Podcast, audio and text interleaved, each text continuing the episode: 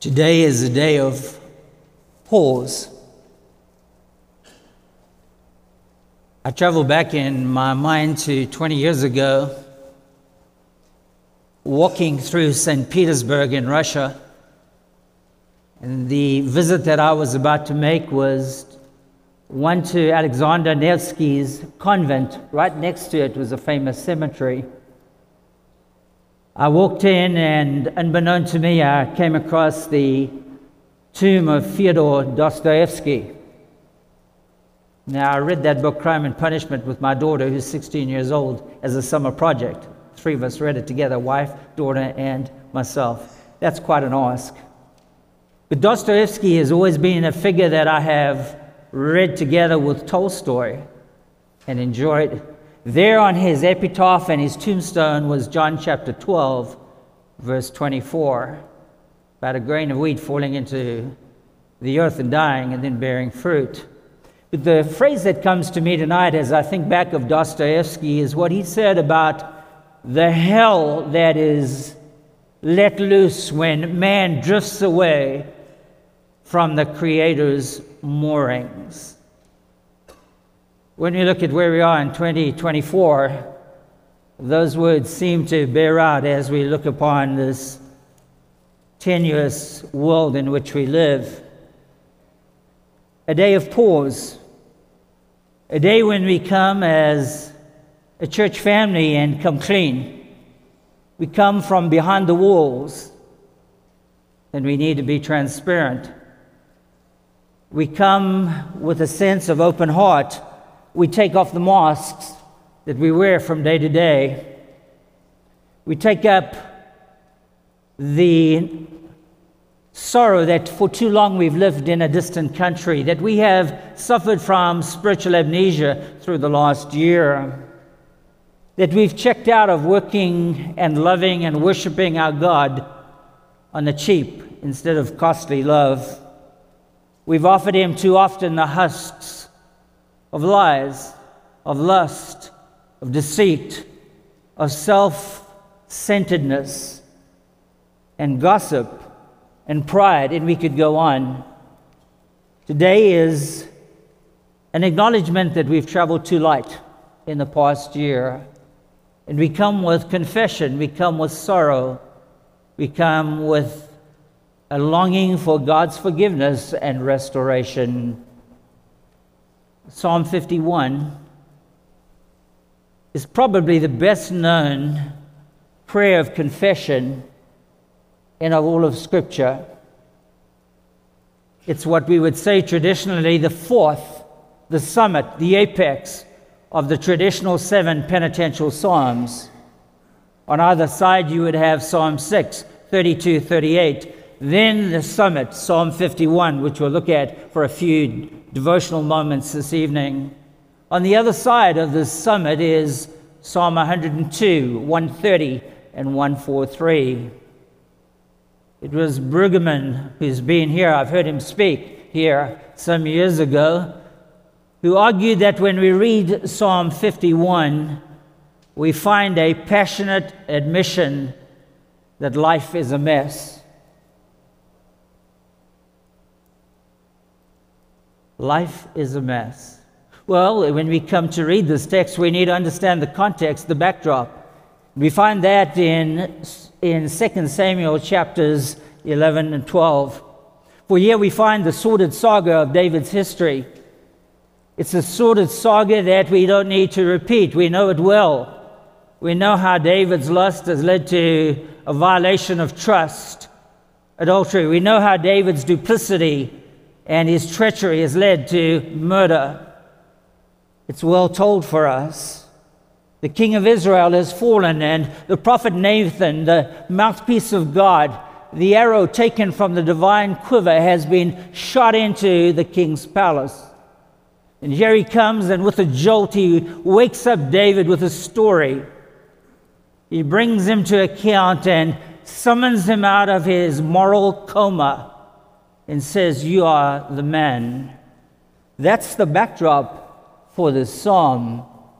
We know the struggle of our sinful nature from day to day, the cycles, the patterns, that we would often want to fall into, the treacherous paths that await us, the minefields. We know those addictions that would encircle us and chain us. We know those habits, those quarrels, that guilt that robs us of our joy and meaning when we stray off the path. We know that life is about a battleground from day to day. We know that it is too easy to get into a moral muddle and to fudge and to get marginalized from the joy and the purposes of fellowship with God. James Mays reminds us why the gospel has the bad news first. James Mays reminds us as to what our purpose is this evening.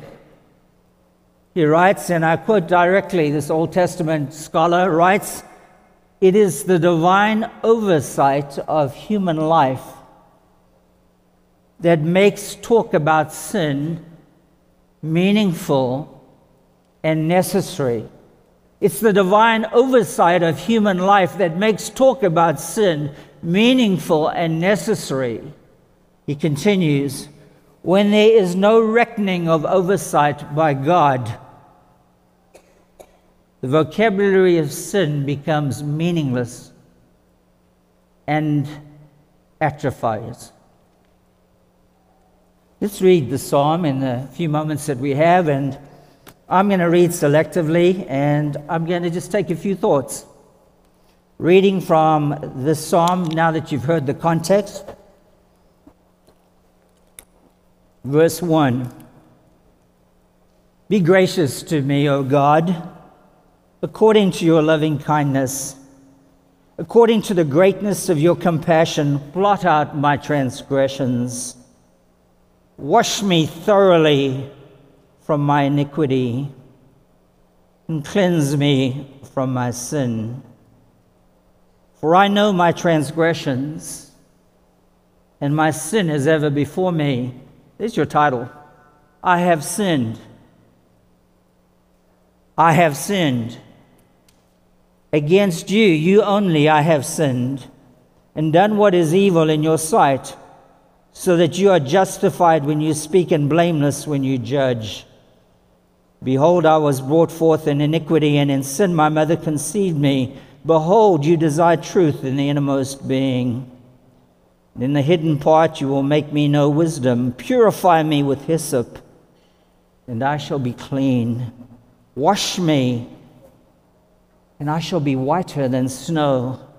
Make me to hear joy and gladness. Let the bones which you have broken rejoice. Hide your face from my sins and blot out all my iniquities. I'll pick up a few more verses right at the end. A cry for pardon. Those first nine verses. A cry for pardon. I see first in that cry for pardon the anchoring of David's confession here, the psalmist's confession is anchored in the character of God. Alexander Maclaren, the great Scottish preacher, says that in this psalm, David shows us his hopelessness must be anchored in hope, and the hope that you have and I have and David had is in the mercy of God. That's where the hope is. That's the ground of our hope, in the character of God. Note three things about God's character right in these first two verses that I'm going to concentrate on. Be gracious. Your translation, perhaps, have mercy to me, O God. That speaks of an inferior beseeching a, one who is superior. David does not need to be tutored in how to approach God.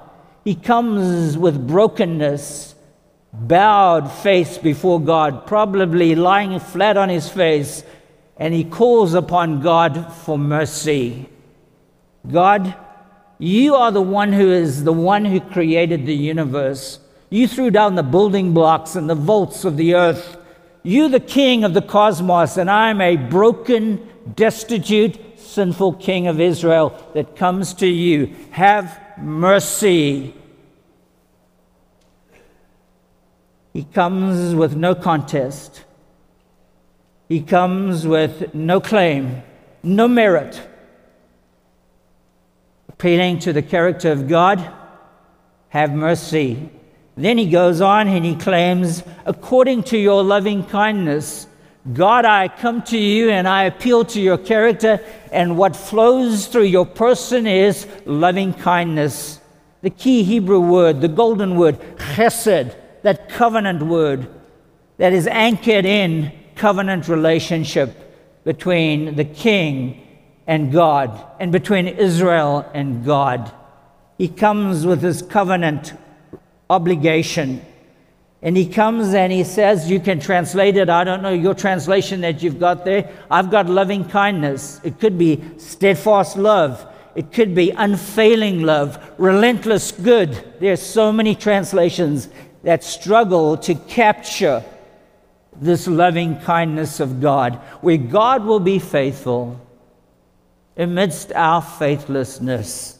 God's stubborn, unswerving, undeviating love that will not let Israel go, that will not let David go, that will not let you and me go. Chesed, covenant love, loving kindness. The third dimension of God's character that David appeals to is his compassion. By the way, before I move on there, you remember the Jesus story in Luke 15, that trilogy of lostness the lost sheep, the lost coin, two lost sons. Do you remember the prodigal, the youngest son, who comes back after wasting everything in the distant country? He says, Father, what irony! Father, what paradox! Father, I am no longer worthy to be called your son. Juxtapose son and father. That's the idea of David coming before God. Father, I come to you broken. The third one, to go back to that now, is compassion. This word compassion is one that talks about the viscera, the internal being of God. The word that is used here in Hebrew is raham, which means the womb. It refers to a mother who has a little life developing beneath her heart. And she has this protective instinct and this incredible love for this little one that is to be born. It's the word used of Joseph when he meets Benjamin over all those lost years. And when he sees him, he has to extricate himself from the room. And he goes out and he weeps from the viscera with compassion in that moral event and that crisis of emotion and deep to deep feeling. That's our God. When we come on our knees, we come to a God who offers us mercy, who offers us loving kindness, who offers us compassion. Moving back on to the second point here. When you come with a cry of pardon, you appeal or you anchor your request in the character of God. When you come seeking this cry for pardon, you admit the gravity of your sin. Look at David's vocabulary of lostness. How he talks about the wretchedness of his sin. Look how he uses the personal pronoun wash me, my iniquity, cleanse me, my transgressions, my sin is ever before me. Transgression Iniquity, sin, three words. Let's play them out very quickly. Transgression. The word transgression here in the psalm has behind it the idea of rebellion. It's a word of sedition, it's a word of treason, it's a word of rank mutiny. David the king has flown the standards and the banner of mutiny against his God. That's the transgression that he has committed. It is one that has volitional disobedience behind it. How often we choose that treacherous reef and jagged reef of sin. We walk deliberately flirting with the dangers of our world. And we wonder why we sometimes fall off the edge of the cliff and find ourselves at the bottom. Transgressions is rebellion, it's volitional disobedience. Iniquity Iniquity refers to waywardness, The root behind waywardness here is crookedness. God is straight. We are crooked. We are a crooked and a perverse people. We're a people that are inclined to wonder. We are ones that, as Jeremiah 17 9 reminds us, with deceitful hearts above all things. We teach a child how to trace out the ABCs of the letters for the alphabet. God has his ABCs in terms of his moral code and ethic and precepts. And we trace outside the lines, the margins, and we wonder why we fall. So the cry for pardon is there is before us transgression, there is before us iniquity. We have committed the acts. We know what they are today as we sit here this evening. We've committed the acts, but there's much more than just the act. We've got to come back and say, Change me. I'm the problem. Not the victim, which our world would sell us. I'm the problem. God, work with me. Work in the DNA of my being. Change me. This word, iniquity, has about it a bias. In England, they play bowls. You play it here too. It's a different breed of breed of game. But anyway, you play it yet. That bias, there's this bias, this propensity, this proclivity towards evil in the part of our nature, in our DNA, that we've got to guard against. Third word, sin.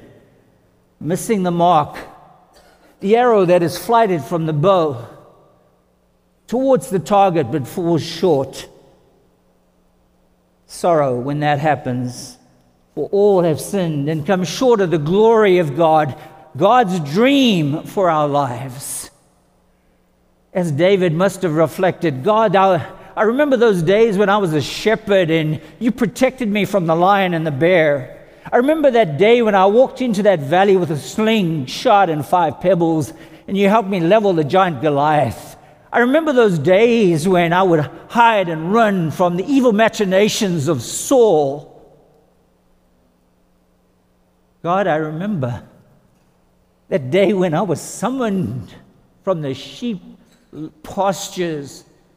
And there I came in front of that rugged prophet called Samuel, and he took the powder, that uh, powder horn, and he took it, and out of it oozed oil that was warm over the head and my neck, and that was the proleptic incarnation, recognition de facto there that I would one day be king. But God, I've stumbled. I've besmirched your character. There's a breach of trust here. I've broken trust with you. The music has stopped in my life. For that year, did David ever play his harp? There's no light in the palace, in the darkness of the king's lair. No joy. You know, when Bonhoeffer said, when you're cold towards God, there's probably sin in your life and in my life. We come to the third part I need to move. The cry for pardon appeals to the forgiveness of God. Yes, we anchor the plea, the cry for pardon in the character of God. We come clean. The second part, we come clean. We own the gravitas, the gravity of our sin, the transactions that we've committed. Third, we come appealing to God for forgiveness. Blot out my transgression, cancel it, purge it out, expunge it, erase it. You know about that. You talk about high school students. What's going to be on your permanent record? I heard a week ago one of the counselors at one of the schools saying, Your high school transcript will travel with you the rest of your lives. Work hard. David comes and he says, Blot out, expunge my record, take the transcript of my life with its F's, and help me start again. God, tear out the sordid pages, the soiled pages, write a new story, a new chapter for my life. Blot out my transgressions. Look at the next one. Cleanse me, wash me thoroughly from my iniquity. This is a vigorous word. I see Africa when I see this word, but I need to stay within the Hebrew world. But it's identical. There is the the woman out there pounding, pummeling, kneading, stomping, trying to get the dirt in the deep garment out on the river's edge against the rocks. Deep down, God, clean me out where it's dark and murky, where you know I hide. Wash me thoroughly. But also, deliver me, Lord, from my own predicament of self you know my selfishness, my self centeredness, my narcissism. Deliver me from the predicament of myself. Last one, cleanse me. Cleanse me from my sin. The idea of leprosy, sin as a leprosy, to be cleansed, spiritual leprosy. The leper who was out, on, out of community, unclean, untouchable, alienated, disfigured, maimed leprosy that brought death, sin that brings spiritual death. Lord, cleanse us of that. Well, my time is up, but I need to finish with verse 10 and 11 and 12. Create in me a clean heart, O God. Create bara. When God creates, and there are two creation accounts in Genesis, that word bara used in Genesis 1, when God creates, He's the subject. He brings into being something out of nothing. We cannot create. We can procreate. We need the raw materials. God does not. He can create out of nothing. Create in me, God, a new, new heart and renew a steadfast spirit within me. Do not cast me away from your presence, and do not take your Holy Spirit from me. Restore to me the joy of your salvation, and sustain me with a willing spirit. The gift of a new chance. That's how Brueggemann talks about his sermon on Psalm 51. The gift of a new chance. That's the gospel. It costs you and me to ask somebody for forgiveness tangentially. It costs God so much to forgive us. That's the gospel, the cross, the suffering love of Jesus, the Son of God, the reality of his death on the cross to which we journey in these days. And the broken heart of God as he watches his son take that transaction of humanity's sin on his shoulders. That's the crisis of our sin and rebellion, transgression, iniquity, and sin.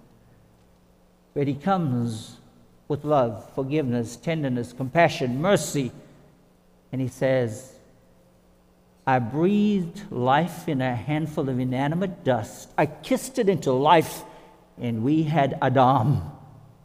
And I can come into your brokenness and I can mend it.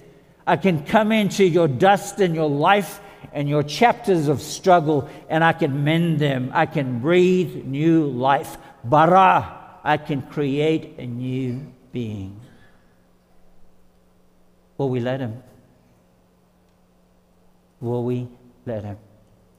Thank you.